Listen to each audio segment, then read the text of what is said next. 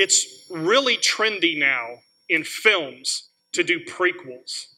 If you don't know what a prequel is, it's a movie that kind of gives background, you know, kind of a background story to a previously made movie in order to give a more complete picture of the story. And we often see prequels in extremely popular sci fi movies or superhero films.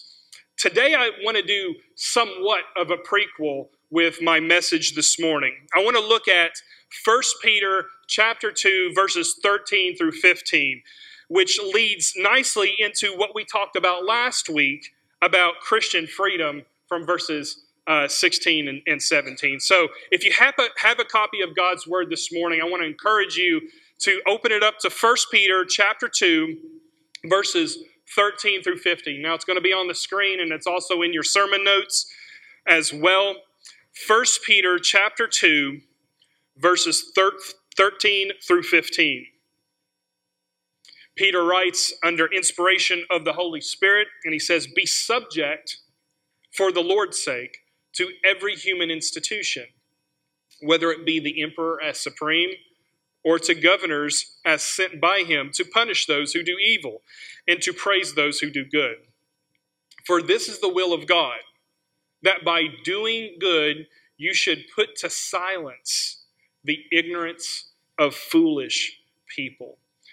Now, here's a little context for this verse. As I mentioned last week, these verses are in a section of Scripture that discuss the relationship between believers and individuals and institutions who have temporary earthly authority in our lives, whether they're governmental, whether they're work related, religious, or found in the context of our homes. Now, the second half of 1 Peter 2 encourages believers to shift their perspective regarding authorities and uh, those who are temporarily uh, in authority over their lives. Verses 13 through 15 talks how Christian reputations partly hinge on our treatment of earthly authorities. And Peter wants believers to uh, communicate to the world a trust in God, but acknowledging that God will judge earthly authorities and our role as believers is to show Christ likeness. So today I'm going to walk us through 1 Peter chapter 2 verses 13 through 15. My goal is to use each verse to help us to understand how we are to show respect, but even when we don't agree with our human institutions and authorities. I want us to show us the role which those institutions play in our lives and how our witness increases by our respect of those institutions. So let's look at 1 Peter chapter 2 verses 13 and my first point I want to make uh, from this text is that being subject always uh, or allows the gospel to shine through. Again, let's read 1 Peter 2:13. It says, "Be subject for the Lord's sake to every human institution, whether it be the emperor as supreme, and that's where I'm going to cut it for right now. As I mentioned last week, First Peter was probably written under one of two emperors, either Domitian or Trajan. Both emperors absolutely hated Christianity and persecuted the early church. So it would be somewhat understandable for the first for the first century hearers of Peter's encouragement to the Gentile Christians in verses 13 through 15 to be surprising. After all, why, why should the ancient Christians respect or be subject to a government or an institution that sought their demise? Why should they respect a government who persecuted their families and had laws that limited their abilities to obtain houses or to buy food and to hold employment? I think one of the keys to understanding why Peter encouraged believers this way is found in verse 13, where Peter says, For the Lord's sake.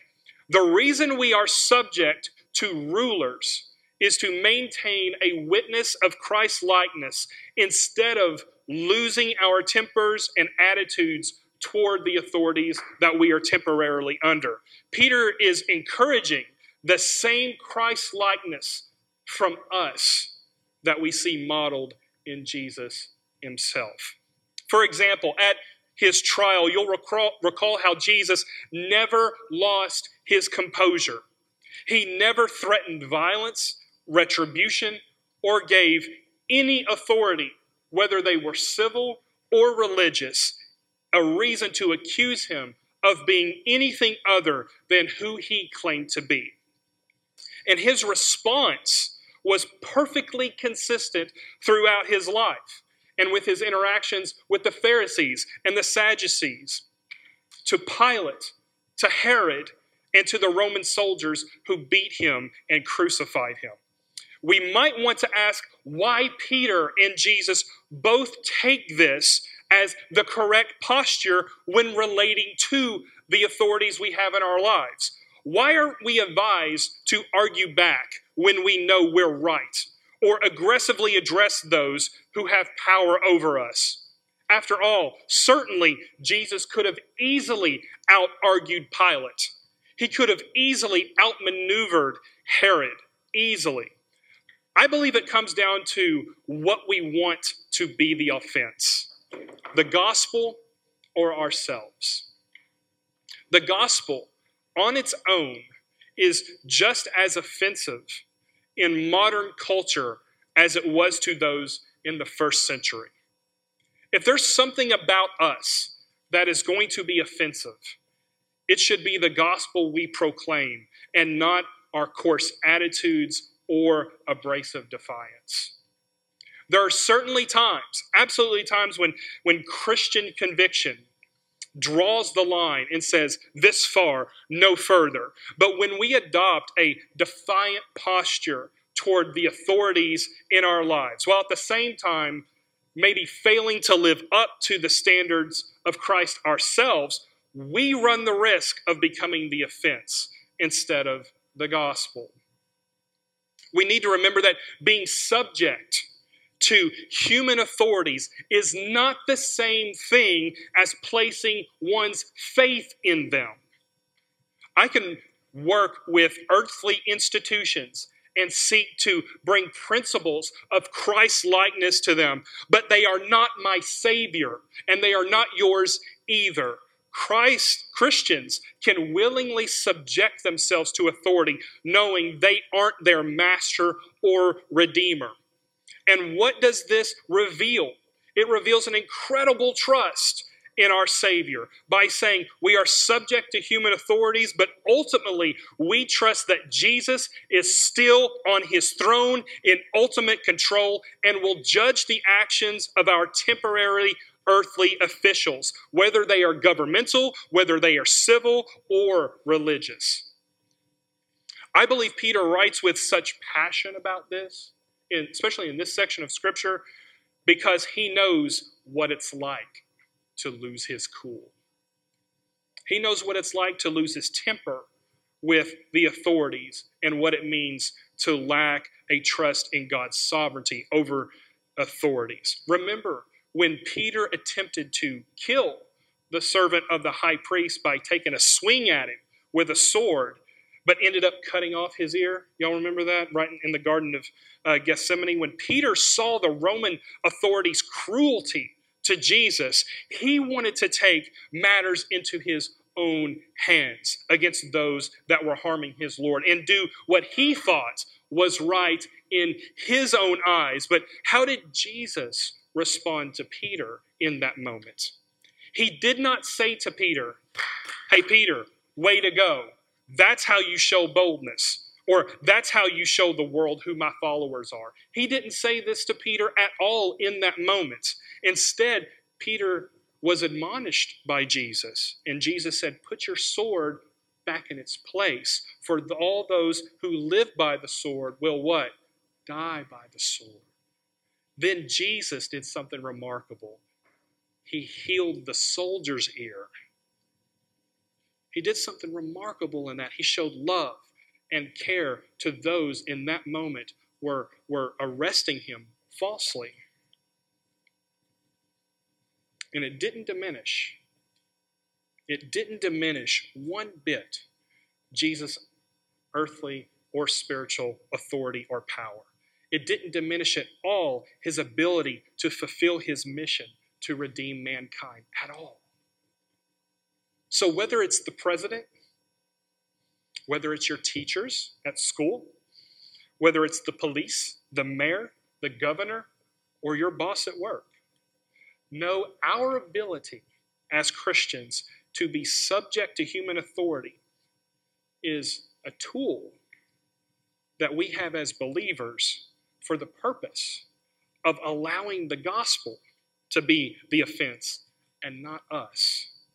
It shows we are people who understand being subject to an institution doesn't mean placing one's faith and trust in that institution.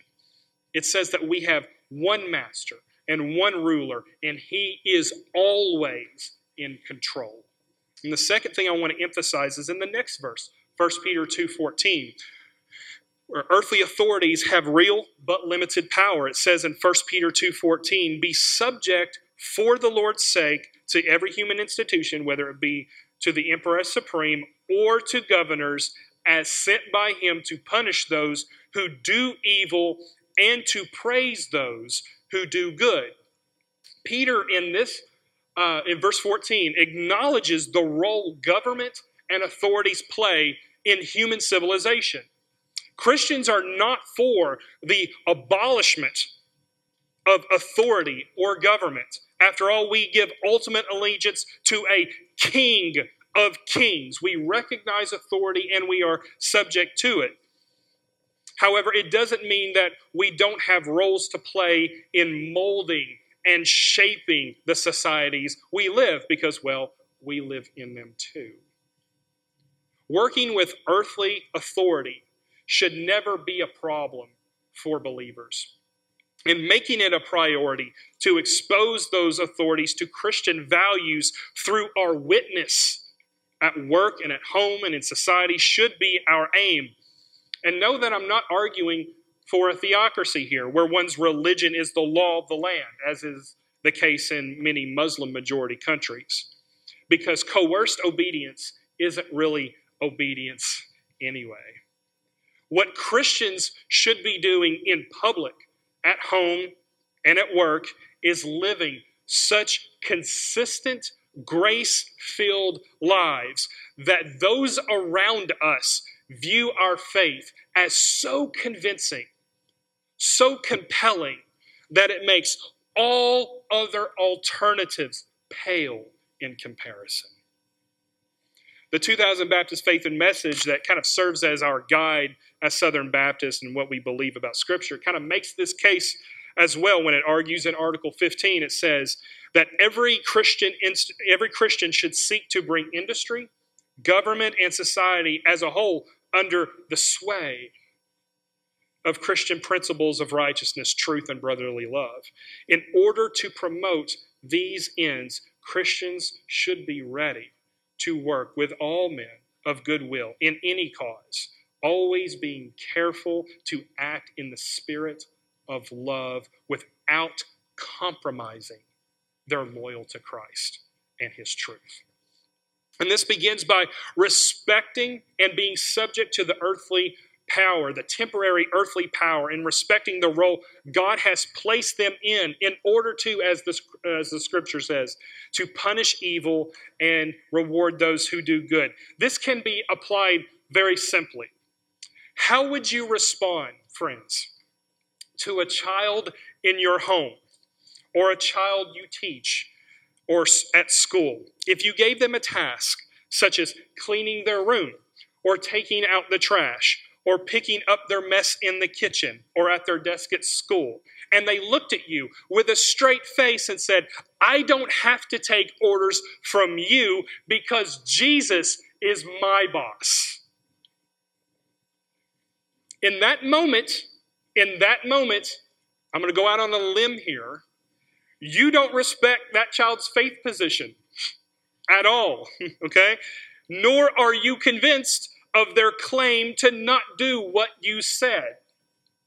If we take a similar approach as the child with the authorities in our life, we too will lose our witness and our credibility and incur a correct reputation for being defiant and argumentative. If we get a bad reputation for acting like this, okay, we're not being persecuted for our faith, we're reaping the rewards for perhaps being rude.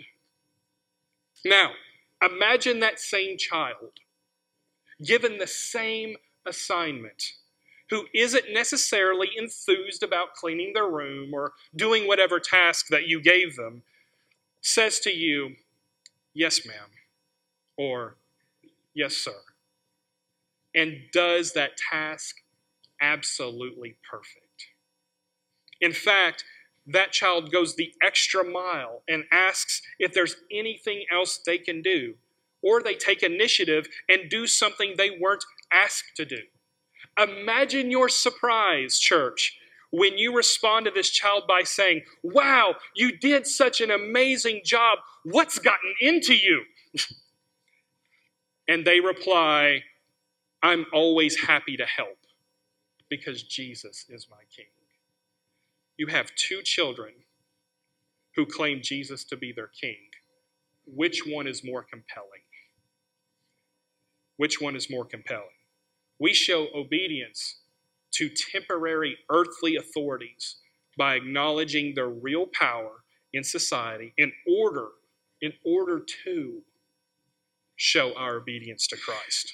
My final point I want to make this morning is that God has a purpose for our obedience, and that's found in verse 15. It says this For this is the will of God, that by doing good you should put to silence the ignorance of foolish people.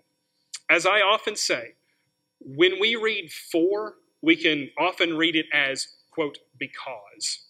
What Peter's, what Peter's logic is here for being subject to human authority is because it is the will of God. We do this because for it is the will of God. And if it's the will of God that we should be subject to temporary earthly authority, what purpose does God have for us as believers in this? The Holy Spirit, through Peter, clarifies why in the second part of this verse. Peter says, Our submission and Christ likeness to earthly authority has a silencing effect on those who might say ignorant and foolish things about who we are and what it is we believe. It's not difficult in 2022 to find mischaracter- mischaracterizations of believers or our positions, especially in an age of social media which values likes and shares above all.